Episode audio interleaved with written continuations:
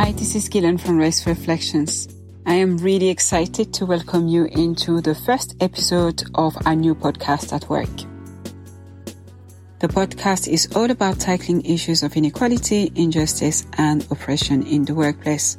It's going to be a fortnightly space to reflect on the challenges you face. And so going forward, we'll use an open Q&A format, which means that we'll welcome your questions, your challenges, your dilemmas related to inequality, injustice, and oppression.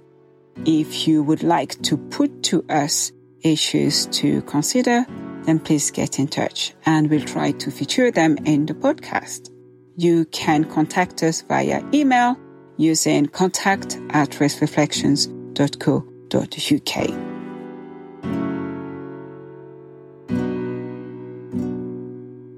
How at work develops over time is up to you. It is up to your feedback, but we remain open and we will take the direction that you find the most helpful. Now, before we get started, a little bit about us and a little bit about me. Let's start with Race Reflections. Race Reflections is a fast growing social enterprise dedicated to tackling inequality, injustice, and oppression in society. And we do this through various activities, including organizational consultancy, training, community engagement, and content creation. As for me, I am a psychologist by background.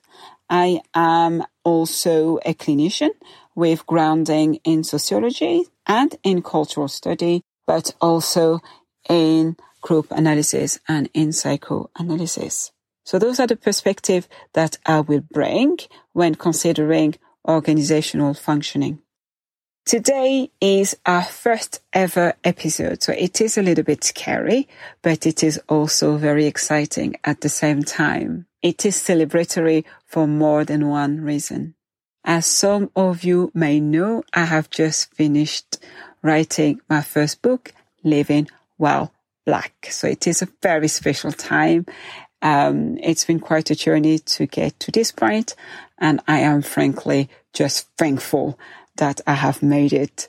Living while black addresses the challenges associated with navigating white supremacy and the impact of racism and racial trauma on black people primarily. And it provides tools and strategies to mitigate the harm of racism, but also to facilitate self-care and healing within white supremacy.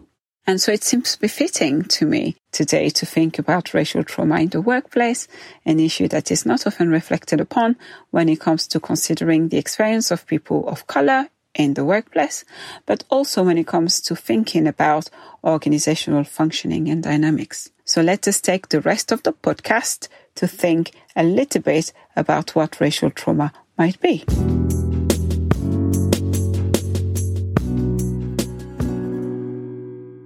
Before we think about what racial trauma might be, let us think about trauma first.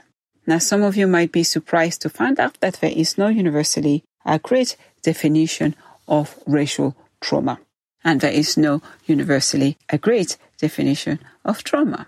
But generally, when clinicians speak about trauma, We are talking about both the event, but um, more specifically, the responses to distressing event.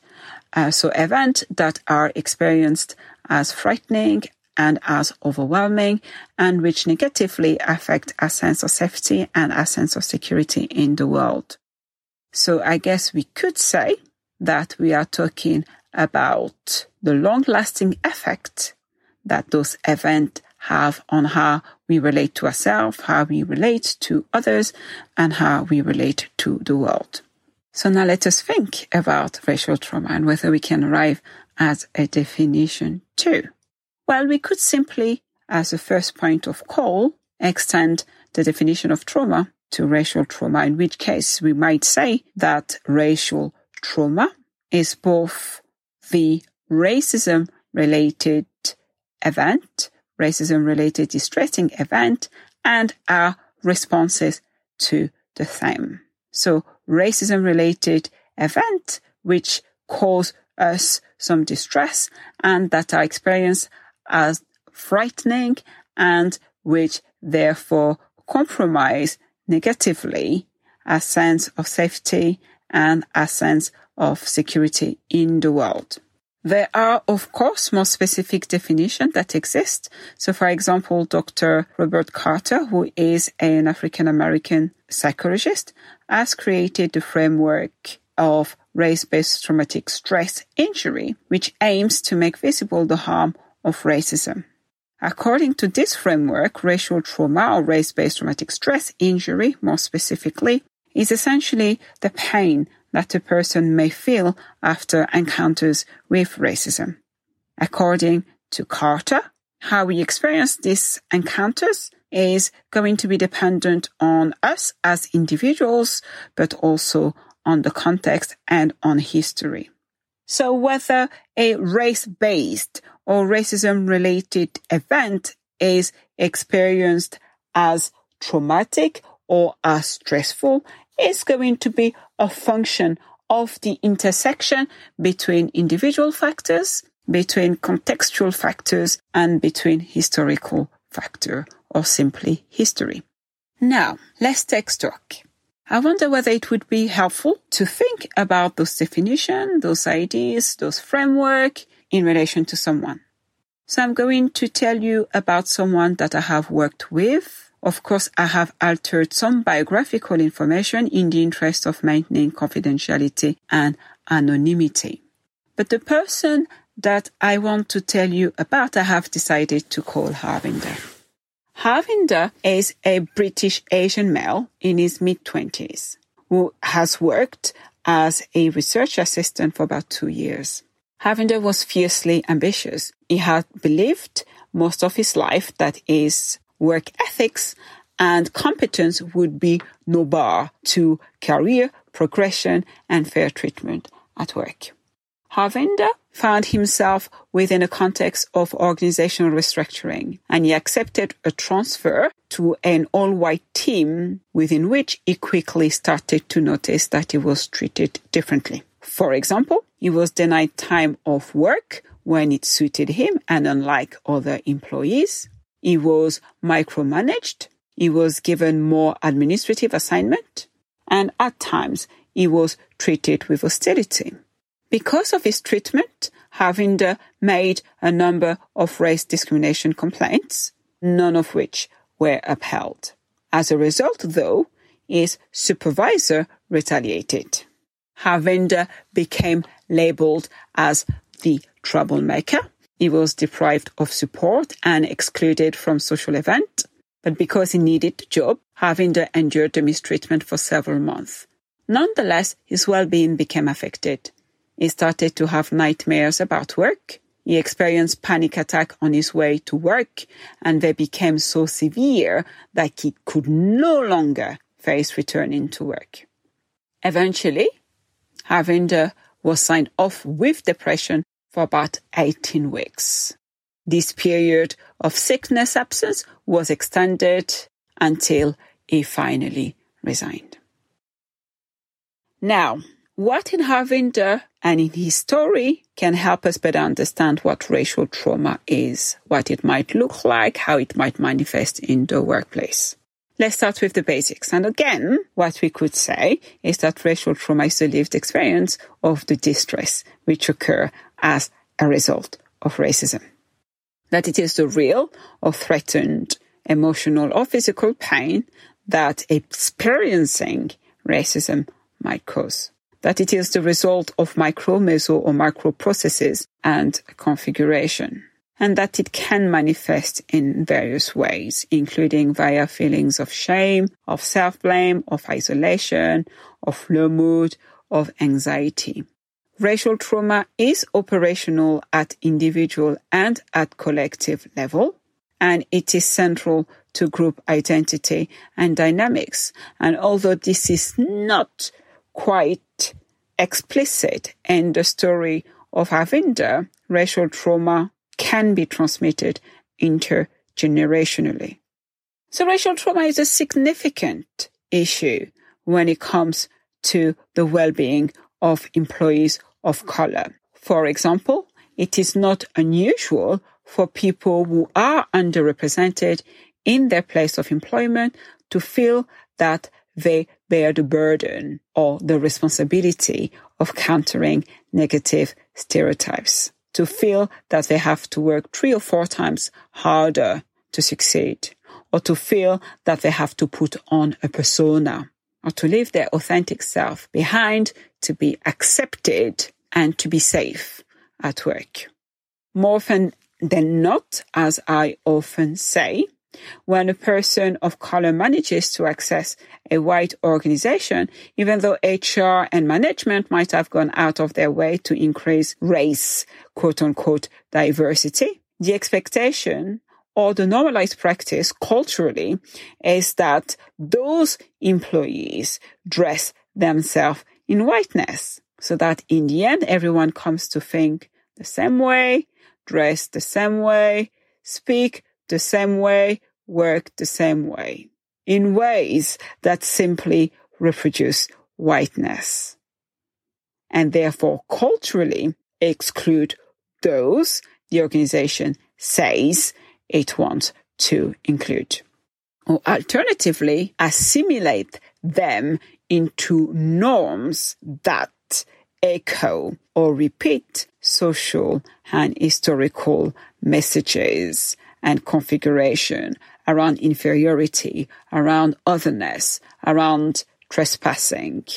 And it is this cultural context, its messages, its dynamics, its configuration that can take their toll on the well-being of employees of color.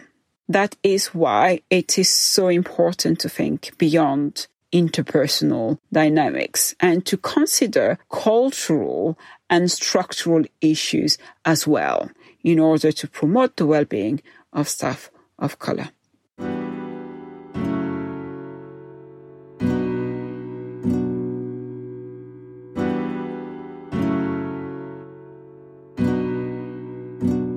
So what can people in position of authority do? What can organization or social structure do to mitigate the impact of racism and to therefore limit the probability that their employees will be experiencing race-based distress or trauma? As we have said at the beginning of the podcast, at work is really all about trying to figure out some possible solution. And so I want to leave you with things that you may want to consider if you are in a position of power within your organization.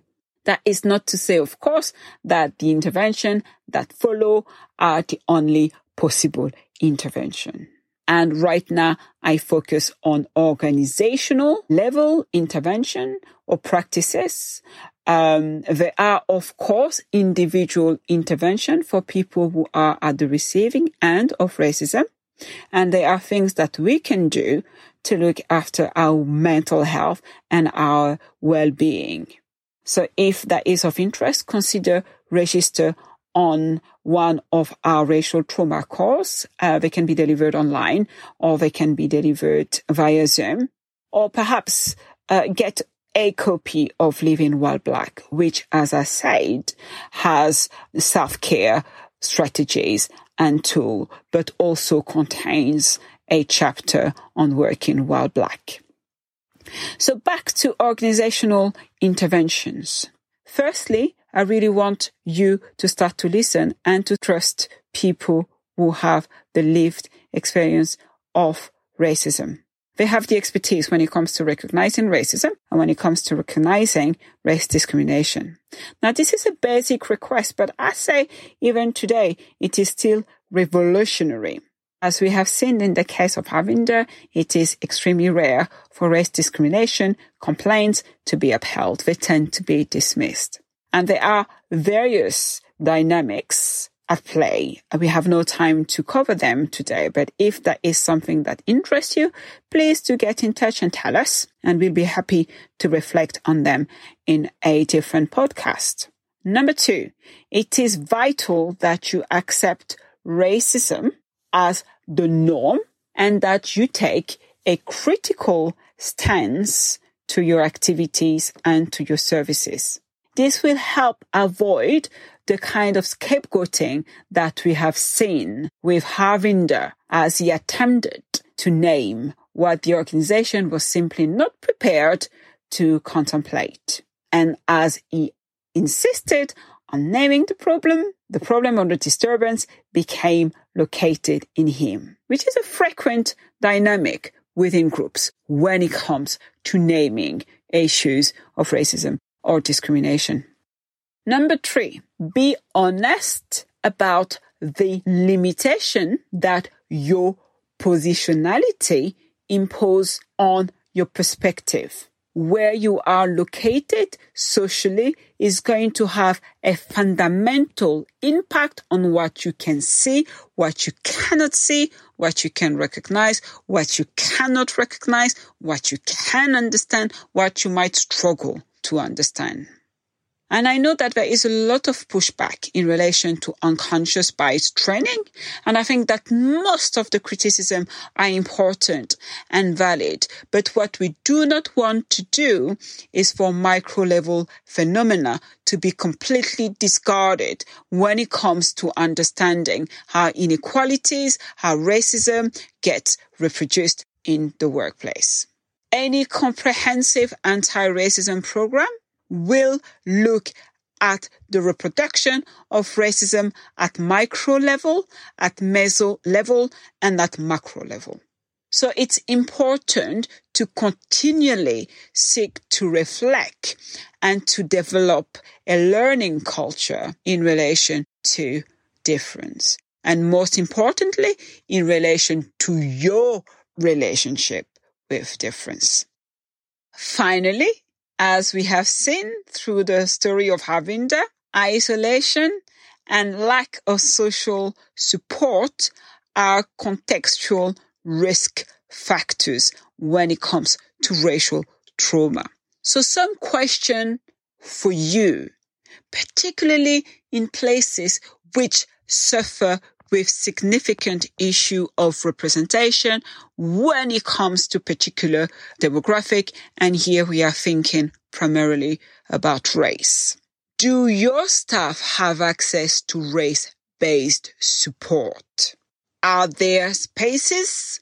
Are there networks that exist to connect employees who might be underrepresented in the workplace? Those spaces, those structures, those networks are so important to sustain people who may be experiencing marginalization or may be struggling with being the only one it's important for them to have space where they can share their experience, where they can draw support uh, from peers, where they can draw inspiration, but also where they might be able to problem solve navigational strategies. So let us recap. We said number one, please listen and trust. We said number two, take a critical stance to your activities and to your services we said number three, be honest, be reflective around your positionality and the limitation that this imposes on your perspective. And then number four, we suggested that you look very carefully at uh, support and specifically race-based support. Now we could, of course, do a two, three, eight, 10 hour long podcast on racial trauma. This is just basically touching the surface, but I hope there is enough in there to get you thinking. And if you want to know more, please don't hesitate to get in touch.